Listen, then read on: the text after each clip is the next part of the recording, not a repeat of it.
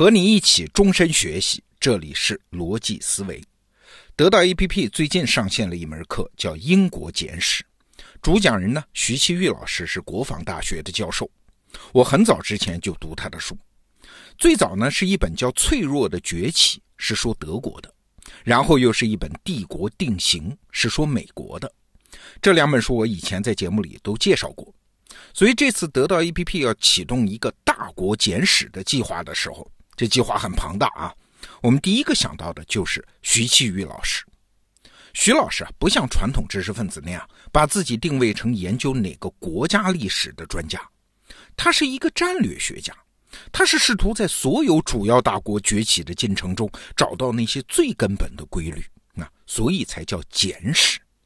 请注意啊，简史这个题材不是指简单的历史，像霍金的时间简史，尤瓦尔·赫拉利的人类简史，这个简史体 （brief history） 是要在事实中洞察那些最根本的规律性的东西啊。所以这门英国简史的课就是试图在英国崛起的过程中看到背后的规律和智慧。那说到底，你听到了啊，这门课立足于英国，但是着眼点。却是给这一代中国精英提供思考的参照。那在徐新玉老师的眼中，英国是一个什么样的国家呢？你可能有点意外。从各个方面来说，英国都是一个迟到者，但是他总能想到办法后来居上。哎，这跟我们平常的印象不太一样啊。我们印象中的英国在二战之前好像一直很强大嘛，要不怎么叫日不落帝国？其实不然，全球化浪潮一开始，英国就是落后的。不说别的，我们就说十七世纪在北美抢殖民地，英国当时很被动啊。当时英国的处境啊，和今天很多的创业者非常像，既没有钱，又没有人，还得和巨头竞争。英国当时主要的对手是两个，一个呢是西班牙啊，因为哥伦布就是他们派去的嘛，比英国开始的时间早，占的地方多。西班牙当时的金银开采量占世界的百分之八十三呢，你看人家赢在了起跑线上。那英国的另外一个对手呢是法国，那更是个庞然大物啊。法国当时的人口是英国的三倍，经济规模也比英国大得多。所以啊，英国在北美殖民中，它不仅是一个迟到者，还是一个弱者啊。也就是说，手握这样一手烂牌，英国还要打赢。那该怎么打呢？原来这些帝国主义的打法很简单啊，就是抢殖民地的东西。刚开始来的是西班牙人，他们抢到了第一波啊，就是印第安人的黄金。法国人本人就来迟了，没有金子可以抢了，那抢什么呢？种地那多累呀！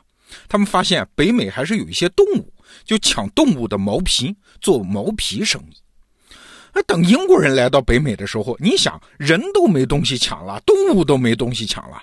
如果他们还想抢东西，这条路就走不下去了嘛。因为抢东西这件事儿，从来是先下手为强，后下手遭殃。谁让你来迟了呢？所以英国人想从殖民地获益，他必须有另外的思路。什么思路啊？哎，英国人想从把东西抢回来，我能不能变成把人送过去呢？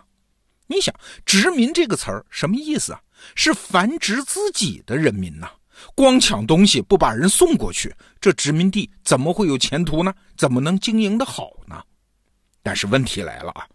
那个时候的北美是一片荒原啊，谁会愿意去呢？徐其玉老师在他的课程里面给的一个数据，我看了特别惊人啊！在头十几年，英国去到弗吉尼亚的殖民者死亡率，你猜多少？达到百分之七十，几乎是全军覆没！你看，就算到了殖民地，也不见得能活得下去。哎，所以就没人去吗？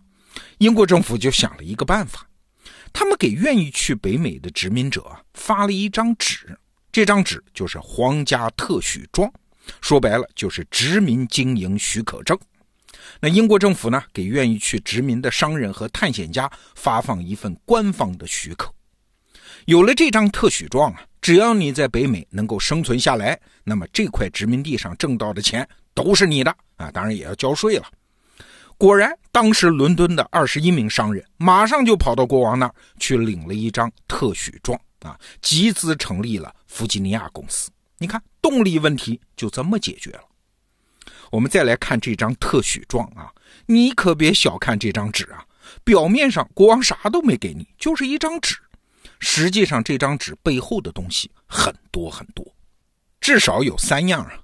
首先给你的是一项垄断的权利，这意味着政府只允许你这么做，别人不可以。要不怎么叫特许状呢？啊，只要你经营成功，你的收益是长期的，是排他的。那这个特许状还给了你啥呢？哎，第二项，国王的信用。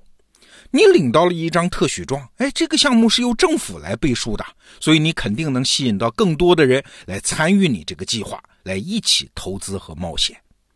那第三呢？这个特许状背后还有一样东西，那就厉害了啊！那就是整个英国国家的军事实力。你经营的这块殖民地，相当于啥？相当于大英帝国的领土哎！将来如果有别人欺负你，国王是有责任派兵保护你的。所以你看，特许状不是轻飘飘的一张纸啊，这背后是国家的信用保护，甚至是暴力。只不过暂时国王什么也不用拿出来而已啊！所有这些都是面对未来的一些许诺，所以你也可以把这张特许状理解为一项完整的产权保护制度。受到保护的产权为商人提供了可预期的未来嘛？商人最看重这个啊，这就大大减少了殖民的不确定性，这就激励了一批又一批的英国人前去北美冒险啊！不仅是在国内混不下去的穷人哦。英国殖民有一个最大的特征啊，就是很多富裕的乡绅、小生意人、商人也都上了船，漂洋过海。说到这儿，你就基本理解了为什么英国在北美的殖民地可以后来居上了。英国人的殖民政策，它不是释放国王一个人的贪婪，像西班牙人那样啊，而是激活了全民的欲望。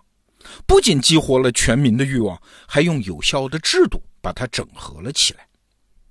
有一件事儿啊，你可能会觉得奇怪：英国和法国这两个国家的军力对比，向来是英国海军强，法国陆军强。那因为道理很简单嘛，英国是海洋国家，法国是大陆国家嘛，那各有擅长。但是在北美殖民地，一七五四年到一七六三年发生过一场七年战争，哎，也是在英法之间打的呀。请注意啊，这可不是海战，而主要是陆地战争。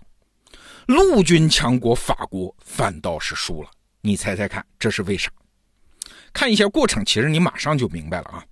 前面我们讲，法国在北美主要是贩卖动物皮毛的商人嘛，法国殖民地最多也就十来万人，而英国殖民地有多少人呢？二百多万人。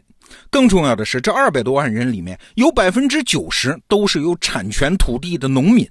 这些人为了保护自己的地，那是会拼命的呀。